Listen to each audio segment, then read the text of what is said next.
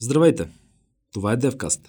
DevCast е community-driven подкаст на DevBG, най-голямата онлайн общност от програмисти в България, и Noble Hire, платформа за IT обяви за работа от подбрани технологични компании и български стартъпи. И добре, Жоро, отваряй. Добре, здравейте на всички. Това е епизод 15 на DevCast. На гости ни е Виктор Билянски, който е CTO на ScaleFocus. А домакините сме аз, Георги Иванов, CEO и основател на Noble Hire, Владимир Цветков, който е CTO на Noble Hire и CEO на HackerWorks и Боби Симандов, който е General Manager на VAIA в България. Много се радвам, че се виждаме, Виктор, и се надяваме, че ще имаме един много готин разговор. Здравейте и аз благодаря за поканата. Надявам се да бъде интересно за слушателите и зрителите. Темата, която сме избрали днес е интересна. Така сме фреймнали лидерство по време на пандемия. Много интересна тема, да. Каквото и да означава това. Събрахме доста, доста въпроси от комьюнитито, които мислим да зададем а, по време на и на разговора, и вероятно втората част на разговора ще бъде основно с въпроси, от, а, а, които са зададени от хора от комьюнитито, като реално може би бих задал, започнал с първия, който е от Dream Glider, един от популярните а, мембари на групата, който е какво е лидерство? Ами... И как се различава то по време на пандемия и след нея? Има ли разлика всъщност? Според мен е, няма разлика в лидерството по време на пандемия, след пандемия и преди пандемия. Просто по време на пандемията има много по-силна нужда а, от лидерство и лидерството е много по-силно изразено и много по-видно. Какво означава лидерство? Нали, тук има много такива философски въпроси. Какво е да си лидер, какво е да си менеджер. Аз ще ви кажа нали, моята гледна точка. Лидер означава да мога да поведеш останалите в целта, която ти вярваш и си убеден, че мога да постигнеш това да накараш останалите да, да ти повярват не е никак лесна задача. И точно това според мен е, прави разграничението между добрите лидери, които са автентични, това да си автентичен, честен а, и да спазваш обещанията си е много важно, за да може хората да ти повярват. Защото ако не си автентичен, а, нали, просто лидерството ще бъде до време и няма да работи дългосрочно. Трудно е да си успешен лидер дългосрочно. Лесно е да си лидер краткосрочно, особено в такива кризи, пандемии, винаги изкачат а, някакви определени лидери, които, как да кажа, след това много бързо загасват. И за мен това е майсторството, да можеш ти да си лидер така дългосрочно и sustainable, ако мога да ползвам тази дума. А има ли според теб, нали, има един такъв термин peacetime leader и wartime leader? Точно така, да. Това е много добър пример и аз точно това използвам тази метафора доста често и сред колегите. Аз казвам, че добър капитан се става в бурно море. Нали, всеки може да управлява кораба, когато е спокойно морето, когато няма буря но когато е буря, тогава се отличава кой капитан е добър и кой лидер е добър.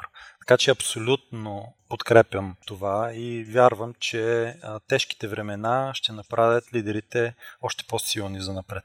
Другите да се включат с въпроси, когато нещо им хрумне, аз а, си гледам... Само, ще, има ли, ще има ли въпроси за вирусейв, само да го попитам? Който е вирусейв? Аз, аз, реално, аз реално даже си мисля, че това не е ли, това не е ли част от лидерството? И не е ли... Защото нали, вие казахте, дам, давате 15 000 часа труд държа, на държавата заради този момент, който се намира. Нали, само това не е ли някак, някакси не е ли част от самата тема? Аз заради това нещо всъщност си мисля, че е абсолютно релевантно да си говорим и за вирус на, по време на подкаста. Аз нали, ще ви кажа, тук има страшно много спекулации, едва ли не, че имаме някаква хида на адженда, че сме направили това приложение, за да събираме личните данни на, на хората, да го даваме на ченгетата, че тези 15 000 часа са, как да кажа, някакъв мастер план да може да взимаме пари от държавата. Колкото и да, да звучи невероятно, всъщност не е така и ще ви обясня защо. Като цяло, нали, всички знаеме, че и така се удряме в гърдите и казваме, че ние тук в България имаме много добри IT специалисти, ние сме силициевата долина на Балканите. Обаче, ако погледнем електронното управление в България, то изобщо не е, не е така. И ние, за да имаме самочувствието на на българи, че сме добри IT специалисти, това по някакъв начин трябва да се отразява съответно и в държавата. Поради ред причини, нали, това не се е случило до, до сега и ние искаме да дадеме, да направим първата най-трудна крачка за един такъв необратим процес, по който вече да могат да се случват а, добри IT проекти и на държавно ниво. Започнахме с, с, с, с VirusSafe, когато стартира цялата тая пандемия. Ние общо взето си мислихме, може ли да направиме нещо, някакъв начин, така че всеки човек да може да помогне по някакъв начин с борбата с, с тази пандемия. Общо взето имахме всякакви идеи, гледахме какво правят различните държави, Корея, Сингапур и решихме, че искаме да взаимстваме от различни а, подходи в различните държави, да направим приложение, което нали, ще го пуснем open source, нали, за да мога да включим и цялото комьюнити това нещо да, да се енгейджине, което малко или много да, да, да помогне на, на, на държавата, пък и на всички нас. Разбира се, веднага тръгнаха типично по български всякакви спекулации, както, както споменах, но след като пуснахме кода на приложението, вече нещата доста се поуспокоиха, защото вече всеки може да види какво представлява самото приложение. И намеренията на това приложение са изцяло, изцяло позитивни. И мисля, че доста, така, доста, доста помага а, като цяло на държавата. Самото приложение то е част от една доста нали, по-голяма система, които още други три компании се включиха напълно безвъзмезно да, да помагат. И служи за на здравното министерство помага за много по-добро менажиране на карантинирани, на болни, на симптоми а, и така нататък и така нататък. Това е за самото приложение. Тук само искам да също да кажа, че а, първо ние, ние наистина нямаме достъп. Самите, самия бекенд, то е разположен в информационно обслужване, които са до данните. Нали. В информационно обслужване, които са 96% държавна фирма те са тези, които хостват и оперират а, самия бекенд на, на приложението. Ние достъп до данните нямаме. Второто нещо, хората много се преценяват, ами аз, аз си давам егенето. Ами всъщност това не е точно така, защото държавата, тя има егенетата на абсолютно всички нас. Всъщност то е обратно. Държавата ни е дала егенето. Това е ID. Това е някаква ID на човек. И би било проблем, ако това ЕГН се дава на а, някакви e-commerce компании или за някакви, не знам, други сайтове. Това е проблем. Но то се дава обратно на държавата. Ти по този начин просто се идентифицираш пред държавата, като целта е да, да може да се свърже, нали, да, се, да се идентифицираш и да може твой личен лекар, ако имаш симптоми, да получи имейл с това, че нали, ти може да имаш нужда от помощ и да може той проактивно да се свърже, а пък и самите лични лекари да имат по-добра картина какво се случва с, с техните пациенти. Сега тук искам да отворя една скоба и да кажа, че а, ние в родмапа на приложението имаме планове при съответната европейска регулация, защото ние веднага, след като започнахме да разработваме приложението, видяхме, че има такъв европейски проект с всичките GDPR регулации и така нататък. И ние изпратихме веднага, имахме желание да се включиме, давайки кода на нашето приложение, съответно взимайки някакви добри практики по отношение на нали, кое е окей, okay, кое не е окей okay да се прави, а, като тук на, на европейско ниво точно частта с контакт тракинг и с Bluetooth е интересна, защото по този начин ти дава възможност ти автоматично да видиш, ако си бил в контакт напълно анонимно в контакт с, с някой заразен. И тъй като тази функционалност е така доста чувствителна, ние решихме да не, да не пускаме в, в момента. Още повече видяхме, че в момента самите Google и Apple имат някакви разработки в тая насока и очакваме да видим те какво ще направят по отношението на контакт тракинг, за да може евентуално, ако те по някакъв начин това го направят като някаква библиотека или като някакъв фреймворк, който може да се ползва по някакъв secure, по secure начин.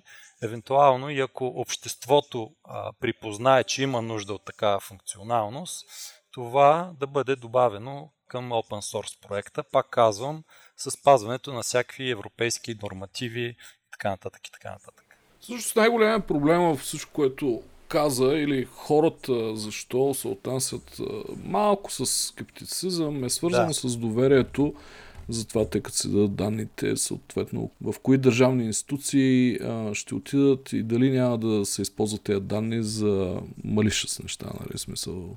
Знаем за какво става въпрос, знаем да, да. целият NAPGate или там не знам как се нарича, където изтекаха милиони изключително важни данни и съответно доверието в институциите, държавните особено, много се срина от а, тогава насам. Съответно няма как хората да имат доверие в момента. Да, Това е само, да, само да добавя. Да, а, всъщност данните, които а, всеки човек предоставя, това са четири неща. Едното е генето, което пак казвам, държавата го знае. Второто е мобилния номер, който операторите знаят мобилния номер. Третото, което е локейшъна и за мен това е, как да кажа, по-чувствителната, по-чувствителната mm. част, нещо, което държавата не знае.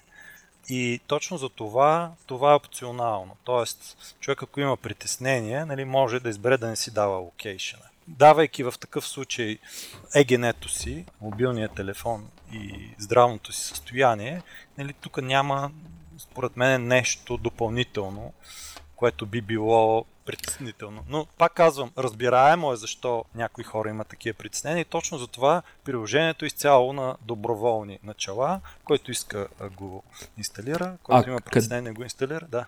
Тези данни после как се обработват? От кой? Имаш ли, можеш от ли да Министерство, От Министерство на здравеопазването. Те имат достъп, а, личните лекари, честно казано, целият процес отзад mm. не, не съм напълно запознат. Да, но okay, е Министерство, ми, онър на, на данните е Министерство на здравеопазването. Тоест, mm-hmm. те могат да казват какво се прави и съответно личните лекари с а, цифров подпис могат да достъпват данните значи, на своите системата, пациенти. Системата, която изпраща мейли, ако има до, до докторите, т.е. личните лекари, тази система всъщност е в, изцяло в бекенда. Нали? Той да, изцяло в бекенда. Да, да, да. да. Не, не, да има. Няма. Мобилния, и това е писано няма. от фирми, които работят, предполагам, по държавни поръчки или фирми, които работят за Министерство на, на здравеопазването. До които ние нямаме source code обаче. А, значи, ние мисля, ако не се лъжа, че бекенда а, също ще го публикуваме. Нали? Искаме съответно необходимото одобрение. Така че бекенда също ще бъде публикуван, ако вече не е. Може вече да е. А колко души реално са свалили в момента приложението? Колко го използват активно? Имате ли такава статистика?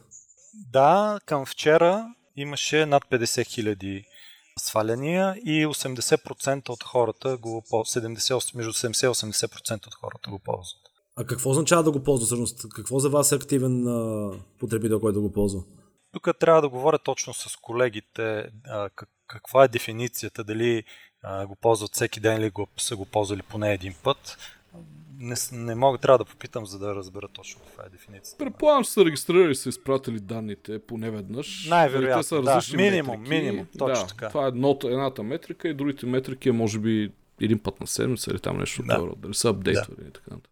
Предполагам, че вашите инженери, Вики, са мислили доста в посока защо не го анонимизирахте максимално, така че, примерно, с личните данни да създадат един хаш ключ, който може отива в сървърите и да се траква движението.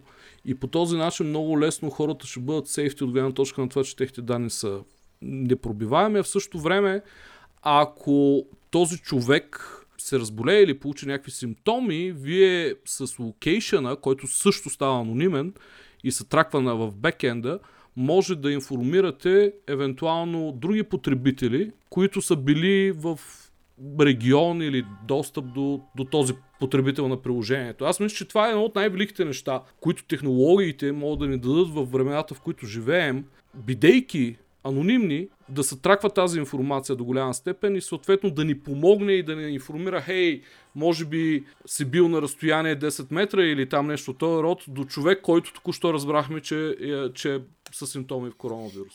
Две, две причини, това е много добър въпрос. Две причини. Първото е, защото ние в момента не правиме контакт тракинг. Нали, точно за контакт тракинга това мислихме да го реализираме по този начин, точно през Bluetooth. Да идваш някакви, да получаваш някакви ID-та, без да знаеш, те са анонимни, нали, някакъв да. Избереш, да. без да знаеш кой е този човек.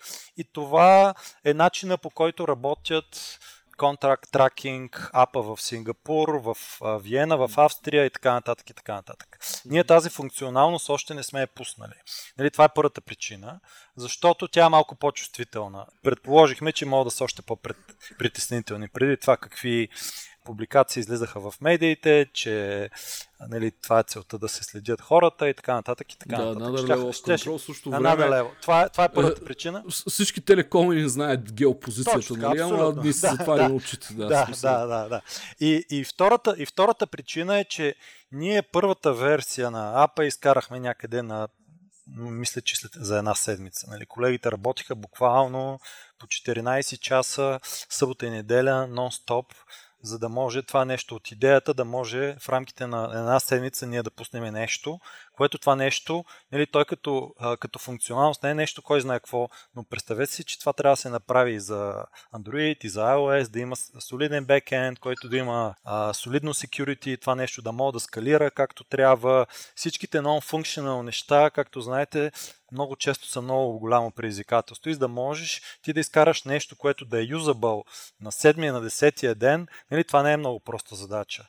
Колко часа горе-долу сте вкарали до момента и колко души работят по, Ами, ек, екипа е 10 човека, технически екип и като сложиме, нали, имайте предвид, че тук става има супер много върхет от гледна точка на нали, това да се, да се диплойне в държавните учреждения, да може това нещо да се прувне, да мине през government account, да могат да го одобрят Apple и Google. Това, това нещо има страшно голям менеджмент overhead и имаше около 5 човека, нали, включително и аз, които се занимаваха да могат това нещо да изгрее. Така че 10 човека технически екип и 5 човека още менеджмент. А колко часа горе-долу до момента сте, сте тракнали работа по това нещо? Ами, не, мог, не знам точно колко, но мисля, че вече втора или трета седмица, ако не се лъжа, без, без почивен ден. Сега вече нали, нещата, след като ги релиснахме, вече ефорта нали, намаля много. Очакваме да видим какво ще пуснат Google и Apple, за да видим вече как да продължи развитието. Отделно това, което ни радва, че виждаме, че хора от комьюнитито вече са активираха, припознаха проекта и вече контрибютват. Така че това е нещо страхотно, защото нали, ние дългосрочно, пак казвам, това е целта да бъде open source проект на, на цялото комьюнити и, и да може да се развива дългосрочно. Тук Димитър Къртев попита Бихте ли питали CTO-то на Scale Focus, защо според него обществото от програмисти се изказва негативно за чудесните им кампании за доброволен труд в помощ на държавата? Той Боби каза, първо, защото има някаква загуба на, на доверие, а второ, защото в миналото винаги се е гледало краткосрочно на много, на много неща, на много инициативи. Виждате, че резултатите не са нали, чак толкова добри и има си малко такъв български менталитет, че абе тук нещо ще се опитат сега да не извъртят. Това е нали, някакъв капан, има някаква хиден адженда, което може би е разбираемо. Същевременно журналистите те търсят постоянно някакви такива сензации, кликбейтове и също излезнаха някакви статии и настроения, че нали, това е изцяло нещо негативно. Така че нали, за мен е, е разбираемо. Нали, нашата цел е, пак казвам, това нещо да се, да се промени да се промени начина на мислене на хората. Това, което нали, мене лично ме радва е, че нали, сега имайки някакъв достъп с а, някакви държавни институции, аз виждам, че вече почва да има много читави и кадърни хора в държавните учреждения. Нали. В миналото не е било така или пък може би е било е имал, да винаги е имал читави хора най-вероятно, но усещането е било тотално различно но лично аз виждам прогрес а, на, на много места и вече трябва да почвате да се виждат и съответно резултати. Пак казвам, ние а, като IT community трябва по някакъв начин да, да може да се обединиме и да помогнем на държавата в това ние да сме, не винаги да даваме Естония за пример, ами, щом сме толкова добри IT специалисти, трябва заедно по някакъв начин да помогнем за електронното управление и какъв по-добър старт от здравната система точно в този момент. И точно това е причината, поради която ние решихме, че искаме да стартираме нещо, в което да може след това да се енгейджнат максимален брой компании. А, ние, това, което мен ме радва, че аз получих запитване от страшен брой компании, те искат да се включат в тази инициатива за e-healthcare. И за да няма спекулации, че това е някакъв проект на Scale Focus, това стана под гидата на Асоциацията за иновации, услуги, технологии и бизнес, така нареченото iBest, за да може да няма една компания, която да е водеща, ами по-скоро това да става под шапката на асоциацията. Нали, тук молбата ми е към, пак казвам, към всички от комьюнитито, по някакъв начин да, да може да се, да може да се обединиме и да направим нещо, нещо добро. Това е целта на цялото занимание. Аз мисля, че голяма част от нещата, които се случват, би трябвало тук нататък мислим само как ще се случват в по-добри мащаби, как по по-добър начин ако щеш дигитално правителство, ако щеш всякакви други неща, които трябваше да се случат, а пък много неща не се случиха последните 15 години. Нали? Аз чух, че сме изхарчили на правителство ниво милиарди левове.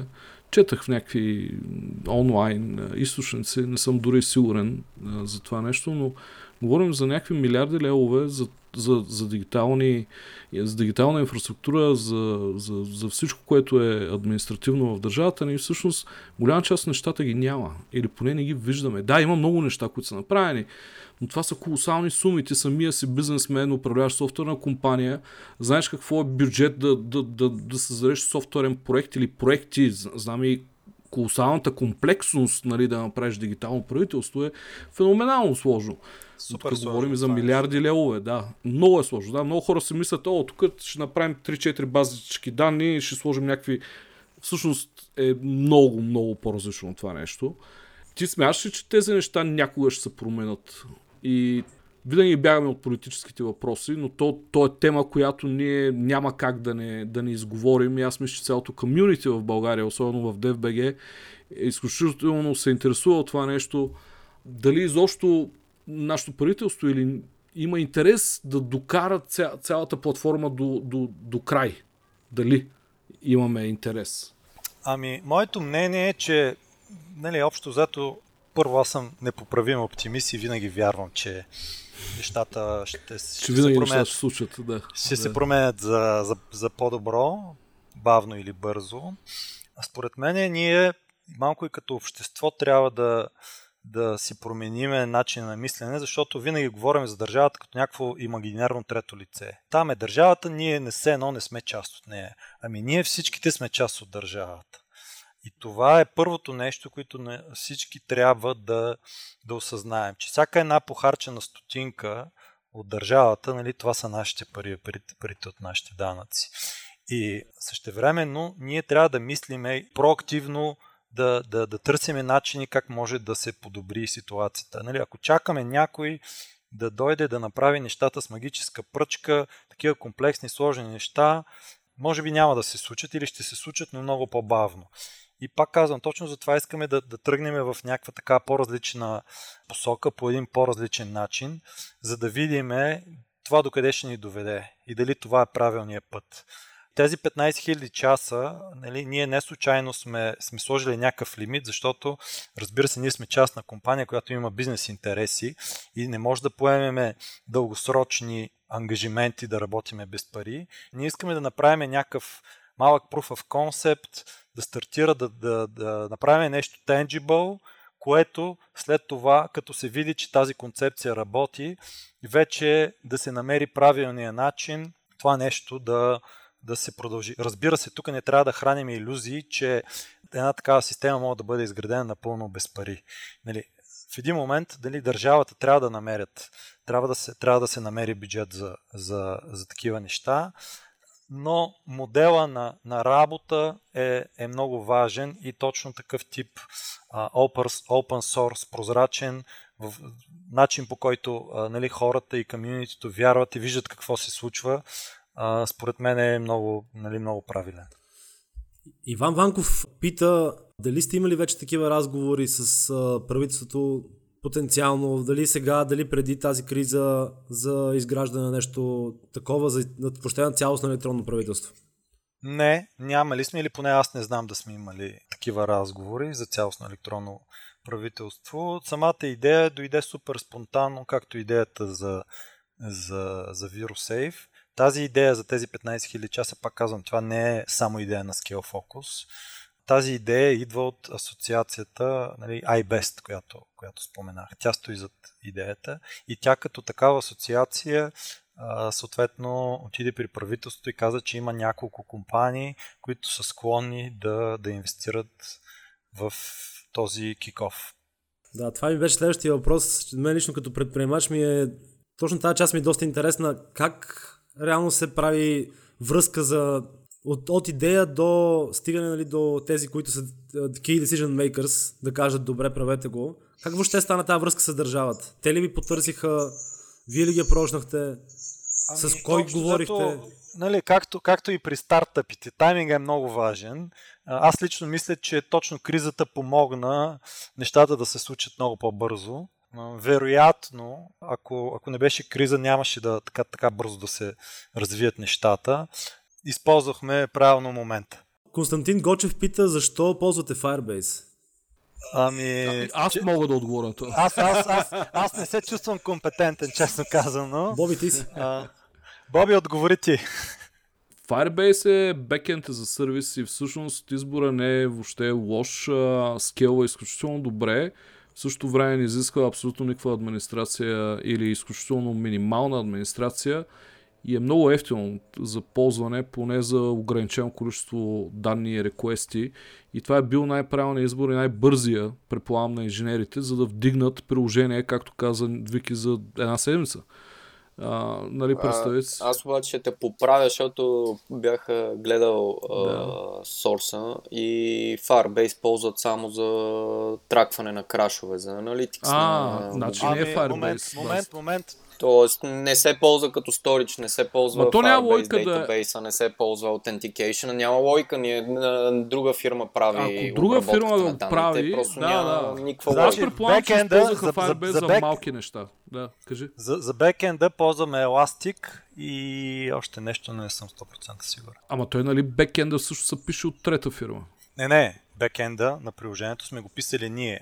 А след това да. самия бекенд се интегрира с още други системи. Пак казвам, това е доста, доста сложно. Цялото мобилно решение сме го писали ние. И фронтенда и бекенда сме ги писали ние. Ага. Бекенда, там където се сторват данните, е разположен в сървърите на информационно обслужване и ние нямаме. А той се хоства в сървърите Той се на... хоства, точно така, точно така. А тези сървъри къде седат? Те в клауд ли са или не знаеш? Нямам представа, че нямаш представа. Те си по-скоро on-premise физически някакви. Вероятно са on-prem. Не, защото ако седат в някой клауд, сигурно ще бъде по-секюр, отколкото да седат в дейта център, знам. Anyway, няма да се отварям. Що бе, и в България има добри дейта центрове. Не, аз не съм нищо казал за българските дейта центрове. Просто смятам, че хиляди не са български, security има... guys в AWS или в Google Cloud или в Azure, сигурно и са мега специалисти. Ей, ей, тук, ей, тук има една заблуда, че AWS и Google нали, осигуряват много инфраструктура. В смисъл, те са много малък процент от uh, сървърите в световен мащаб. Много, много малък процент. И между другото има много компании, които правят дейта центрове в България. Това са пак такива международни компании с големи CDN и, и т.н. нататък. И си има висок клас дейта центрове в България. Просто не са на Google и на AWS нодове, но са си не, абсолютно нямам, читави. Смисъл, защитени да, да. са от земетресения, ядерни удари и т.н. Да, така е, да. И пак са си тип. В смисъл, може да го ползваш uh, on demand и, и т.н. нататък с един лер. Това го споделям, защото имах един приятел, който се занимаваше с а, изграждане на инфраструктура в България, тъй като IoT сервисите, най-близките нодове за IoT са Франкфурт и... Кой беше другия? Франкфурт е на... Дъблин. На Google, а на най-близкия на Amazon мисля, че беше Дъблин. И за IoT това latency е твърде високо. Само от позицията и няма как да работи, ако искаш да правиш качествено IoT с нищо Що. Е, значи с Google Cloud първо имаш point of presence. Влизаш веднага в мрежата на Google още тук в България и си на една милисекунда разстояние. Една милисекунда. Като разстояние. Да, да, знам. Ако, ако трябва да запишеш данни, ще ги запишеш във Франкфурт или в Швейцария, поне в GCP, те са на 28 да, милисекунди. Еми, за някои решения това е бавно. В смисъл, трябва ти физически да, да. по-близка инфраструктура. Но само ти дам пример, че всъщност Google и AWS за нас удобни, ама те не са чак толкова голям процент от инфраструктурата в света. Аз, гайс, ако мога да върна темата обратно, предлагам ви да мисля, че доста неща изкоментирахме покрай ViralSafe. Може по-късно пак да се върнем към, към темата. На мен лично ми е доста интересно въобще какво се случва в момента в Scale Focus генерално. Понеже нали, последния път си говорихме с, а, в последния епизод с Ивайло Славов и Сашо Александров а, за цялото състояние на IT бизнеса в момента, кои са печелившите, кои са губещите, а, има ли въобще печеливши, има ли, нали, някои са минали, са фризнали харите, други освобождават служители. Каква е ситуацията в момента в Scale Focus? Един от въпросите беше всъщност ако намалявате заплати или ако освобождавате служители, как поддържате морала в такива времена? Да. Ние със сигурност не сме печеливши от тази ситуация. А, със сигурност и при нас има импакт, канцелирани проекти за милиони. Честно казано, бих казал, че за момента а, импакта е по-скоро минимален. Тук проблема е, че никой не знае какво ще се случи следващите 6 месеца като цяло. И това е нали, по-притеснителното за, за а, голям брой компании. Общо взето, нали, нашия бизнес план за тази година беше така доста, доста агресивен, нали, growth 50%. И най-вероятно нали, ням, ние няма да успеем да, да си изпълним първоначалния план. А, самата актуализация на плана нали, ще го направим на края на, на, на Q2 да видим къде се намираме. Пак казвам, има негативен а, импакт със сигурност. А, съответно и ние сме взели някои мерки, за да може този а, импакт да бъде митигиран и минимизиран от наша страна. Сега тук, ако имаш някакви по-конкретни въпроси, мога да отговоря. Това означава ли, че да. не правите леоф? Нали, смисъл, няма да имате леофове? Как да кажа? Защото ви сте доста хора. Сме, да, направили сме някаква а, минимална оптимизация, а, по-скоро нещо, което кризата е ускорило, а не че възоснова на кризата се е наложило да направим да, някакви да, съкръщения. Yes. Просто, а, според мен, това, което се случва а, във всички компании, без значение дали те си признават или не, че изискванията към хората нали, съответно се покачват в този момент и като част от този процес е възможно нали, да се направят някакви нали, оптимизации, което е нали, съвсем нормално. Пак казвам, тук става про за нещо нали, супер, супер минимално, което вероятно би се случило и без, и без криза. Имате ли някакво намаляване на заплати? Имаше ли разлика между менеджмента и между останалите хора в това нещо? Продължавате ли да наемате хора? Значи, скоростта, с която, първо, скоростта, с която наемаме хора, намалява драстично. Нали, общо взето, преди харвахме изключително агресивно, сега в момента нали, сме доста по-консервативни. Това е първото. Второто е на пак много малка част от хората са, е, има някаква оптимизация на, на заплатите, но не е навсякъде.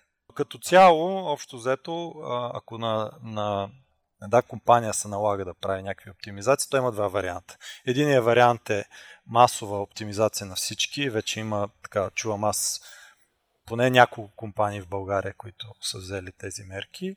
Вторият подход е нали, на част от хората а, временно да, се, да бъдат взети някакви мерки. Точно ние това сме направили. Временно на, част, на малка част от хората сме направили някакви оптимизации.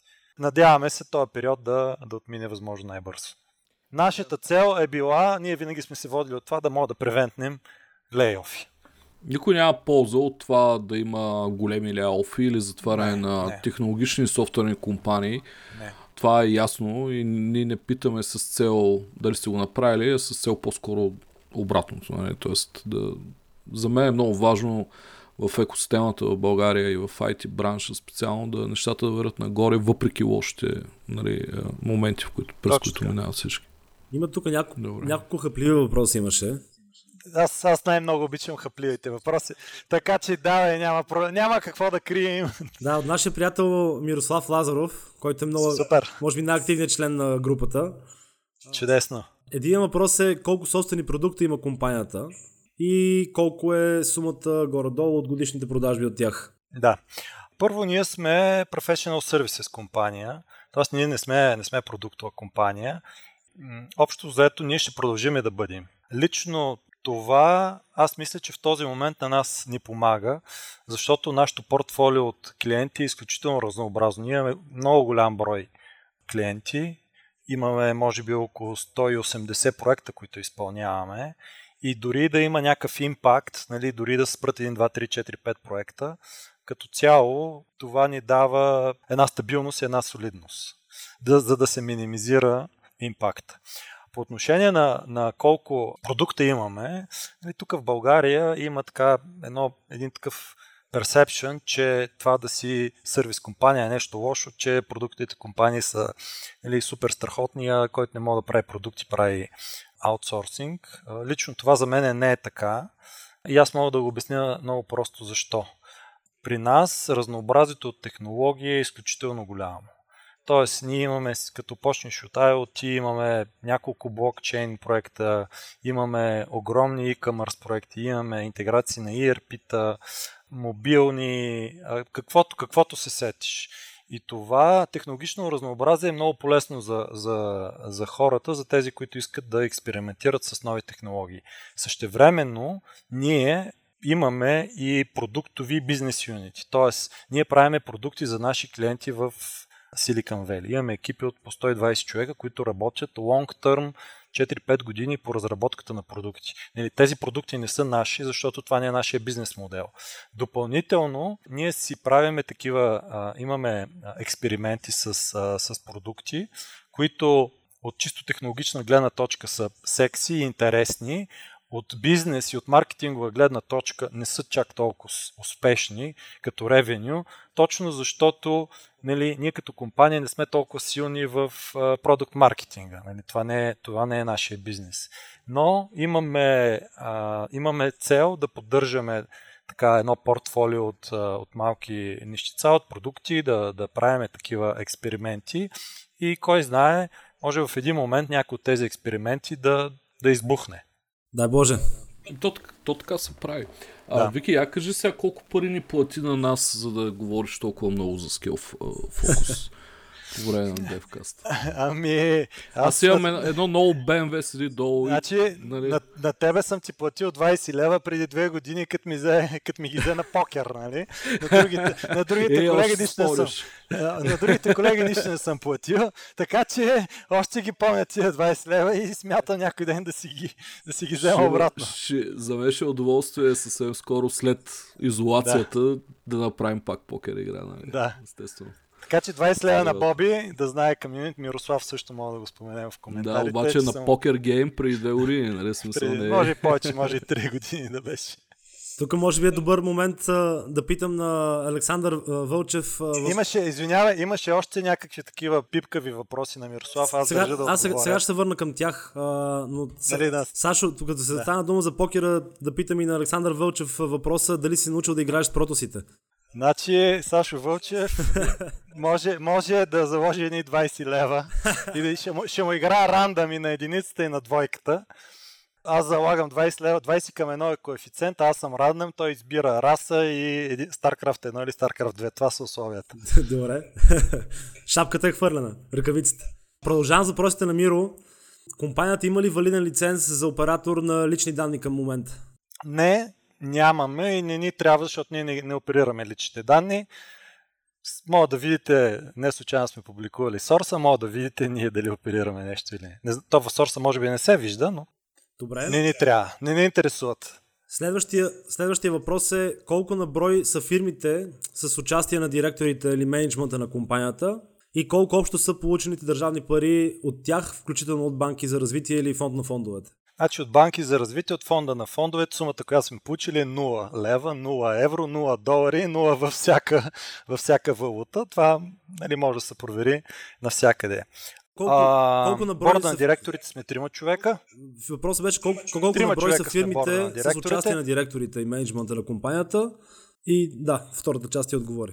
Да, само за да, за да сме обективни. Първо, директорите, борда на директорите на компанията сме трима човека. Аз, Пламен Цеков, които сме 100% в, в uh, Scale Focus и а, не, не участваме в никакви други а, фирми, държавни и общински или каквото и да е било. Чай, Трете... вие имате право, вие имате право да участвате в още 50 фирми, това са частни фирми, какво ще има? Да, да, не аз казвам държавни. А, а държавни. Добре. Да, имаме покрай портфолиото на, на Scale Focus имаме още формално по исторически причини някакви компании, Apnetics, които придобихме, Logical Factor, които придобихме, но пак казвам, това са частни компании и третият човек е Иван Ашминов, който е собственик на Trading 212 и Trader BG. Това сме. Това е, нямаме никакви други държави. И това е публична информация. Да, това е публична информация, може да се провери в търговския регистр, акционерно дружество с капитал 300 хиляди, може всичко да се види, да се дабъл чекне, ако, няко... ако Мирослав не вярва. Последният въпрос на Мирослав беше свързан с офиса в Скопие и защо това включва пак държавни пари, даже някакъв линк посна. Първо, като се каже държавни пари, трябва да уточня, че това не включва никакви държавни пари. Нула. Български. Тук има малко двусмислица, за това да уточня. Включва 0 лева държавни пари. Първо, това включва изцяло наши инвестиции.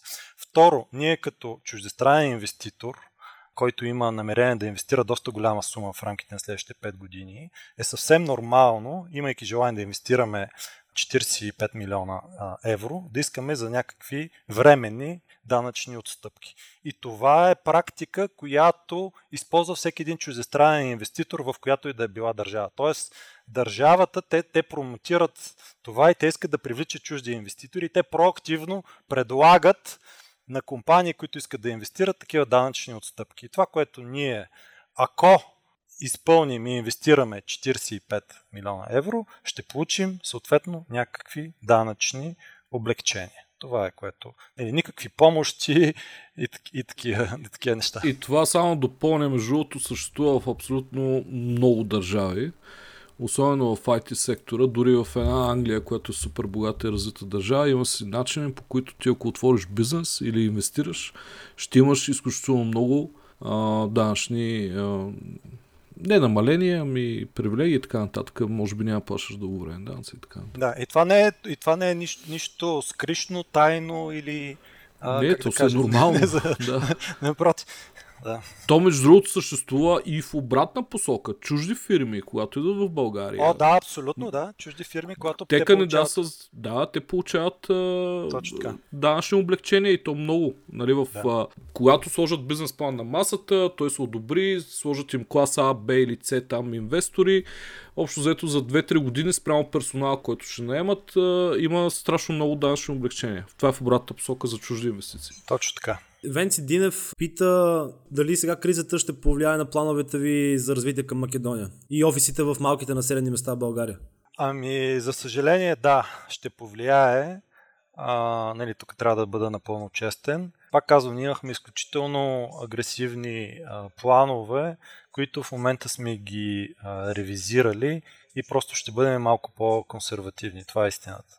Нали, за наше най-голямо съжаление. Надявам се кризата просто да забави и да отложи тези планове. Нали, със сигурност плановете и амбициите продължават да са ни големи, но нали, ще има забавене в, в тях, за съжаление. Един от въпросите беше, Адриан Янков пита, че на, казва, че на сайта ви пише, че имате R&D отдел. Да. Какви научни, каква научна дейност се извършва и на каква тема последно сте, сте публикували нещо? Никаква научна дейност не се, не, не, не, се излучва. Не сме партньори с Българска академия на науките за добро и за лошо. Какво имаме предвид под, под R&D? Сега истината е, че пак казвам, ние правим много такива технологични а, експерименти, но те са предимно вътрешно. Сега, не знам какво се разбира предвид под R&D, дали ако правиш R&D трябва да правиш научни публикации. Доколкото знам, ние нямаме такива И това не ни е фокус. Нали, ние не сме изследователски институт, ние сме бизнес компания, която работи за профит и е склонна да инвестира дългосрочно в разработки и в иновации с цел бизнес, с цел профит. Всъщност сега намерих още, още, един, още един въпрос такъв. Аз много ги харесвам хапливите въпроси, просто трябва да има транспаrency. Да, има още... А не, защо аз за първи път не мога да си представя някой да си помисли, че когато имаш R&D център, трябва да публикуваш стати или научни. What the hell so? Може би by definition, by definition R&D, R&D означава uh, research, research and development. И, и, че някакви публикации трябва да имаш, но това е някакъв супер, това е супер definition, нали? Uh, Ма то R&D е в целият product development е R&D фаза. Да. да. В смисъл... така да. Anyway. И отделно те са толкова много технологии, че ти трябва да си постоянно в режим на R&D, за да си компетитив. Ти си ностоп в R&D, да. Ние сме, да. Естествено. Владимир Христов пита, можете ли да ги питате, защо масово напускат служителите им? Ами първо това не е вярно, не знам откъде има така информация. Изобщо не знам за масово напускане. Като цяло, от началото на годината, процента на хора, които са напуснали е доста малък. И още повече сега в тази криза, нали, той намалява още повече, така че не знам откъде идва. От предишните, предишните години какъв е търновъра? Ами ако не се лъжа, мисля, че беше около 12%. Нещо, което е доста стандартно. Ами в, в София, ако не се лъжа, е, мисля, че около 2, над 20% е стандарт.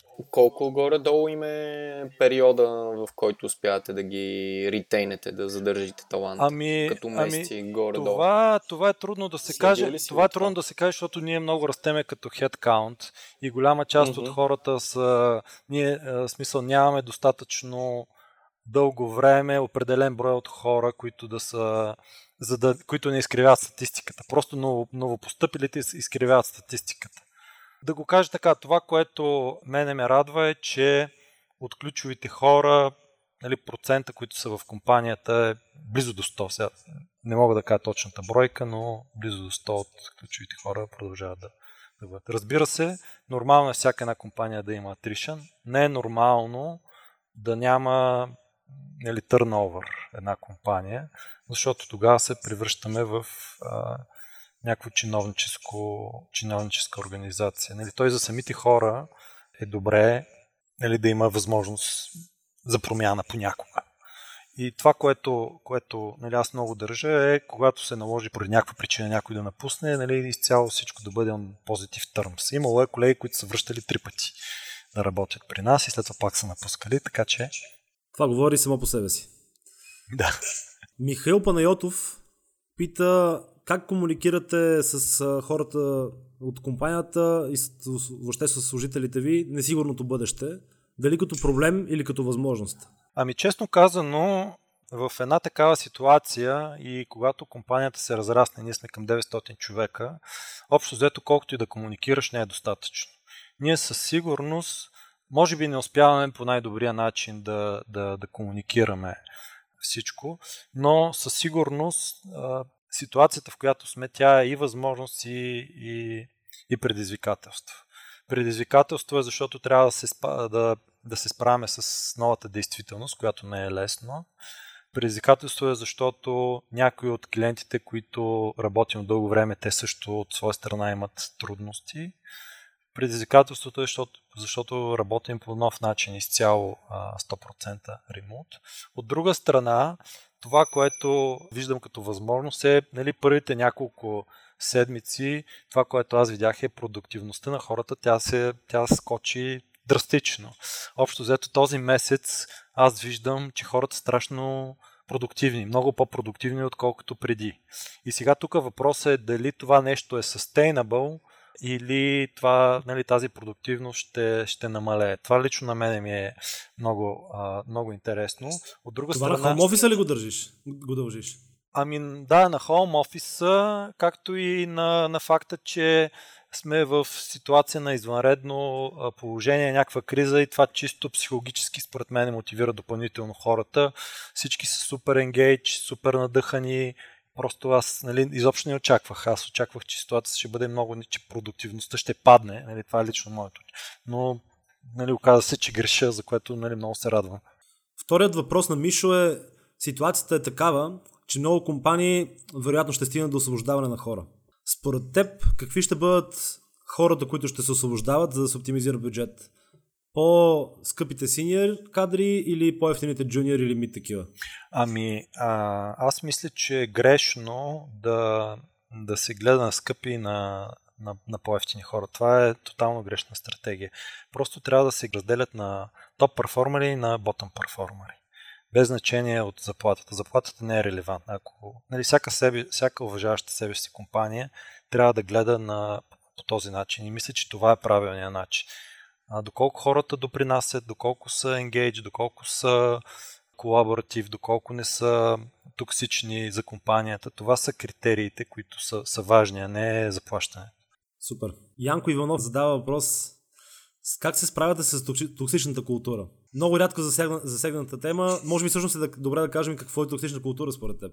Да, ами това е много добър въпрос. Аз ще ви кажа лич, лично моето мнение. Сега това тук може да не звучи толкова популярно, но ще бъда искрен. А според мен токсичната култура се създава от, еди, от единици токсични хора, които токсични хора заразяват останалите покрай, покрай себе си. И начин за справяне с токсичната култура е както борбата с коронавирус, да се идентифицират болните, заразените и да се поставят в карантина. Това мисля, че е най-добрият начин. А какво означава карантина в случая? Тук ще оставя, работния контекст. Тук ще оставя възможност за интерпретация. Може. Има много, много възможности. Що, има, има и... Кластерите на недоволство на, на, на хейтерите им даваш повече работа, нали, или поне на токсичните хора им даваш много повече работа, виж как се справят. Точно така, точно така, затова казвам. Нали, единият начин е даваш много повече работа. Вторият начин е поставяш ги в друг контекст, да оперират, да имат различни отговорности, различни а, цели. Нали, и вече най-крайният начин, по който, а, нали, разбира се, на тия хора трябва да се даде обратна връзка, да се, да се направи всичко възможно да, нали, да спрат да бъдат токсични. И ако вече нищо, нищо, нищо не работи е, и компанията, съответно и менеджмент е направил абсолютно всичко възможно а, това нещо да престане, тогава последната мярка нали, за, за разделяне с такъв токсичен и вреден служител нали, е неизбежна, за съжаление. Има още три въпроса, които са от комьюнитито. Един е малко по-философския, другия си го пада за накрая, Супер. за финал, понеже е въобще за цялото opportunity, което излиза от ситуацията. Диан Гочев пита на колко континента работи вече Scale Focus? А, това е много добър въпрос. Ами, основно работиме в а, Европа и Северна Америка. В Азия имаме проекти. Ами, мисля, че активни имаме в три. Европа, Северна Америка и Азия. Може да има и някъде другаде, но не съм сигурен. Спомена, че има около 180 проекта. Откакто настъпи кризата, каква част от тях като горе-долу, като процентно съотношение. Каква част от тях бяха замразени, каква част от тях тотално бяха спряни? Ами, доста малка част. Доста малка част. Като процент, може би, не знам, няколко проекта, не съм много. Не знам точната бройка. Добре. Преминавам към по-философски въпрос, който ме е интересно мнението и на Влади и на Боби за, за него. Лидерът ражда ли се или се изгражда? Аз вярвам и в двете неща. Първо, ти трябва да имаш а, някакви вродени, вродени качества за това. Както се казва, от, всяка, от всяко дърво свирка не става. А, допълнително, това, че имаш необходимите качества или по рождение, не означава, че си добър лидер. Ти трябва да работиш върху, а, върху това, постоянно да, да се стремиш да, да, да се развиваш, да можеш да. За мен най-важното е да мога да си тимплеер, да мога да работиш заедно в, в екип, защото това е начина по който един лидер може да бъде най- най-продуктивен. Защото ти ако си изключително добър в това, което правиш като индивидуалист, нали, ти нямаш възможност да мултиплицираш себе си. Ако си един добър лидер и си с екип от 10 човека, примерно, ти имаш възможност да умножиш себе си по 10. Така че, нали, да се върна обратно на, на, на темата, нали, ние всички трябва да, се, да не спираме да се учим нон-стоп. Нали, много е важно всеки един човек, нали, както ние като технически професионалисти постоянно се интересуваме от новите технологии, така и като лидери трябва да продължим да се развиваме чисто от към менеджмент и от към лидершип. И опита изключително много помага. Да не се притесняваме, нали всички хора правят грешки, просто да не се притесняваме от грешките, да се учим от тях. И както се казва, ако не бъркаш достатъчно, ако не правиш достатъчно много грешки, това означава, че не си достатъчно иновативен. Да, couldn't agree more на чист български язик. Всъщност, те, са, те са нещата. Няма, няма родени. Може би има родени а, лидери, но тези родени лидери всъщност сме по-лесно в последствие нали, в живота. Но лидершипа и се учи и трябва да го имаш. В смисъл много добрите а, лидери всъщност трябва от двете. Това е задължително. Начинът, neutral лидерите са изключително малки на тази земя. В същото време има ужасно много лидери, които ти се учиш да станеш така. Така че това са важни неща. Това, което така аз съм забелязал за себе си, което според мен обединява а, голяма част от лидерите, че те имат много силен, как ска, very strong internal drive. Нали, те са изключително mm-hmm. self-motivated, не чакат за някаква а, външна мотивация, изключително мотивирани отвътре. И ти ако си, то, ако си достатъчно мотивиран отвътре и имаш капацитета, мисля, че това са най-важните характеристики за един лидер. Има ли някакъв Dream Glider задаваше, беше, още задава още няколко въпроса, като точно един му беше има ли как да запишеш на курс по, лидер, по лидерство и как разбираш кой курс си, си струва и кой не? Да, има. Общо взето аз вярвам в такива курсове за лидерство от а, хора, които са предприемачи, които са изживяли, минали са през успехи, неуспехи, а, хора, които са практици. Защото има много такива курсове за лидерство, които са от нали, така наречените bookworms. Някой е видял, прочел и преразказва. Това не е толкова такъв тип хора. Той може да бъде полезно за базова информация, но как да кажа, няма да даде добавена стойност. Лично аз съм видял най- най-голям смисъл и най-голяма дълбочина точно такъв тип предприемачи, които са стартирали нещо, изградили са, постигнали са, фелнали са и след това техния опит го предават надолу на, на следващите. Това за мен е лично най-ценно и полезно. Малко не питай старило, питай пътило. Точно така. Тук, има и другия ефект. Не говориме за лидера чисто имиджово, вече популярно нещо да си лидер, да кажем културата се измества към това да, да гледа лидерите. Преди лидерите са били родени, действително. Това се е предавало като титла. И много рядко някой е имърджвал от друга каста и се е издигал нагоре и се е превръщал в лидер. Сега в нашия свят е малко по-различно. Вече има много голяма възможност лидершипа да бъде нещо, което е emergent, т.е. Да, да се появява без да си поставен на позиция или без да търсиш лидершип. На мен това ми е дори а, доста по, по-интересно. Нали? Emerging leadership Хора, които се държат и актват като лидери в нелидерска позиция и около които нали, се получава то клъстър на следване и те повеждат хората. И тук огромна роля играе едно качество, което се нарича съвестност и поемане на отговорност. Нали, говорим за, за inner drive, т.е. за хора, които са само мотивирани, т.е. не се плащат от... Нали, ние го наричаме, как го наричаме?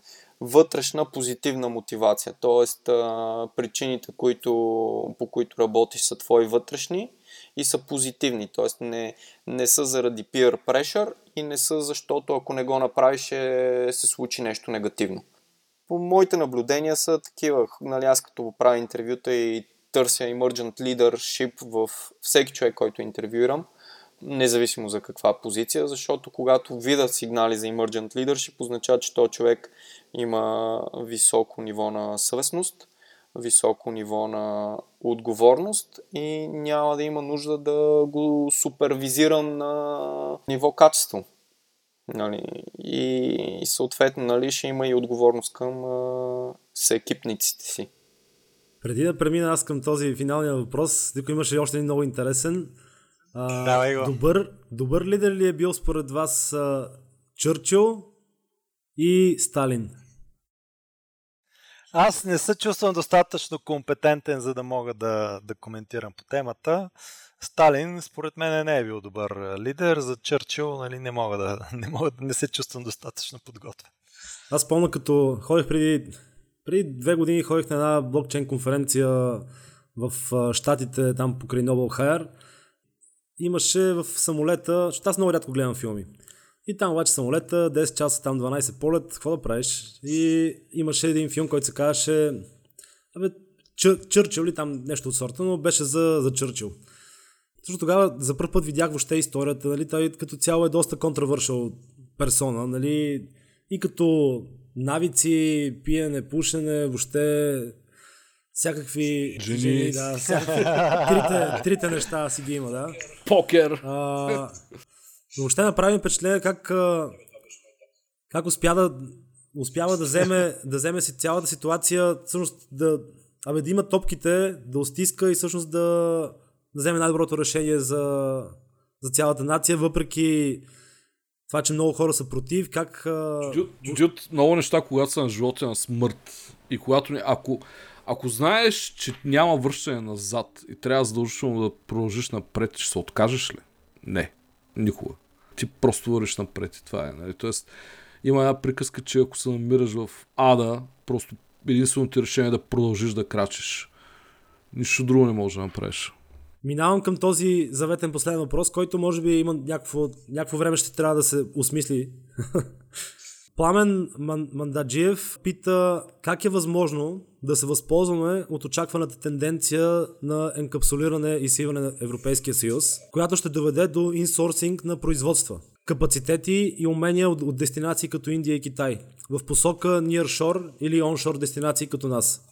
Въобще, аз го, аз го приемам като как ние реално, как държава като България да може да се възползва от цялата тази ситуация той този въпрос е по-релевантен а, а, за неща, които са наистина geographically specific. В смисъл, нашия бизнес, той е тотално geographically unspecific и, и дори infrastructurally unspecific. Трябва ти една интернет конекция и един лаптоп и бичиш код и съответно тук нямаме някакво грандиозно предимство пред индийците или пред който и да било по света.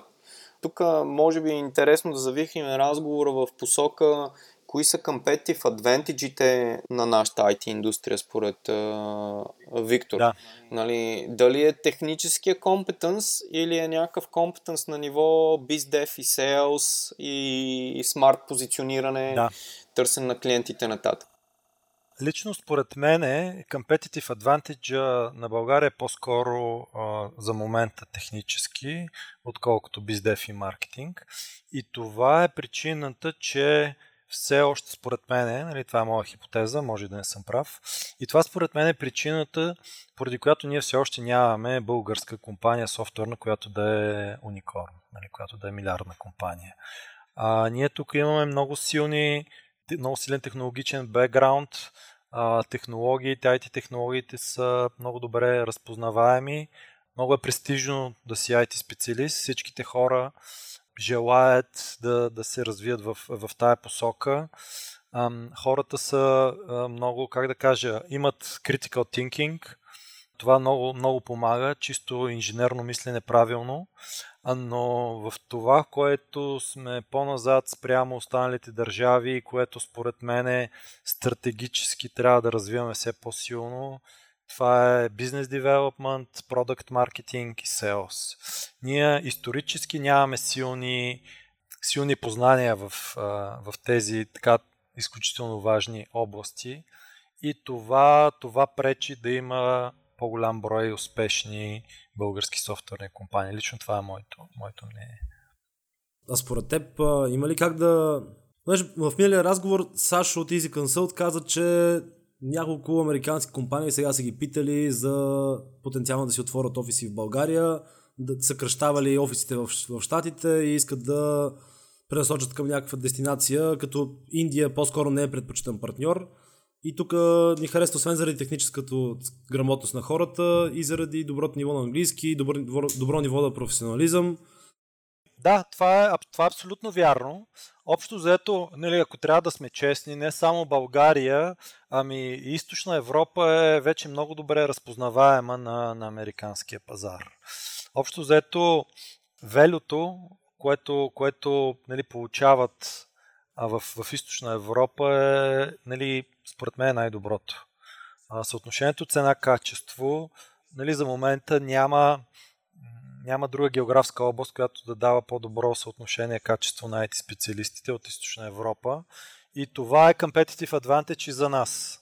Разбира се, това е competitive advantage и за ScaleFocus като компания също. И ние трябва да се възползваме от това нещо. А, нали, тук проблема е, че този адвантедж дългосрочно ще изчезне. Нали? Виждаме, че... Да, колко според тебе ще продължи този адвантедж? Ами... Това ми беше следващия въпрос. Ами... Защото той света тече една економическа осмоза. Сега може би ще се забави покрай ковида. Нали, не мога, не мога да кажа, мога да спекулирам. Истината е, че в момента данъците ни дават е, много голямо предимство. Това, че имаме 10% по-сък данък, защото ако погледнете обективно, нетните заплати на IT специалисти, на добрите IT специалисти в България и в Германия, те разликата е много малка. Може би 20% е разликата. Почти няма чистите пари. Почти, почти няма в чистите пари а, разлика. Така че ако след две години, като дойде новото правителство, или не знам точно кога след две или след три или след една, а не следя толкова а, политиката, променят този плоския данък, то нашия competitive advantage ще изчезне мигновенно.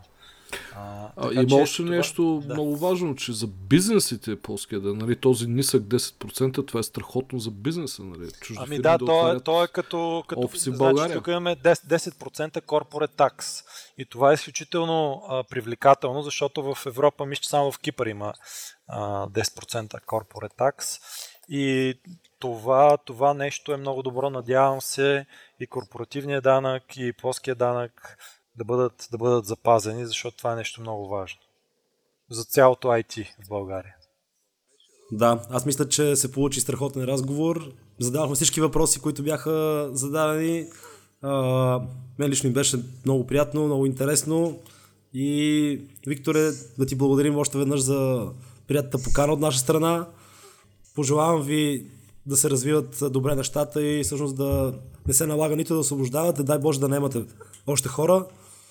И тази криза на всички ни пожелавам да, всъщност да, да излезем от нея максимално по-подготвени и по-мотивирани за бъдещите неща, които ни очакват. Добре. Ами, аз страшно много благодаря за, за поканата. А, бях максимално искрен в, в, и откровен в, в всичките си а, отговори. А, лично аз се надявам а, съответно DFBG и цялото комьюнити, ако може по някакъв начин така да се обединим и да тръгнем в посока да направим много интересни, а, много интересно електронно и добро електронно управление в държавата, защото това е нещо изключително важно за всички нас като граждани на България и трябва нали, да помислиме как може да, да, да помогнем. Ние като компания сме, имаме някакъв ограничен капацитет и възможност. Пак казвам, за нас беше важно да, да стартираме някакъв процес, който се надяваме, че може да стане а, не, необратим, да посееме семето и да направим първите стъпки и това нещо да, да може да продължи за напред. Стига да ни позволят а, отгоре да правим тези да. неща, според мен ще се намерят желаящи.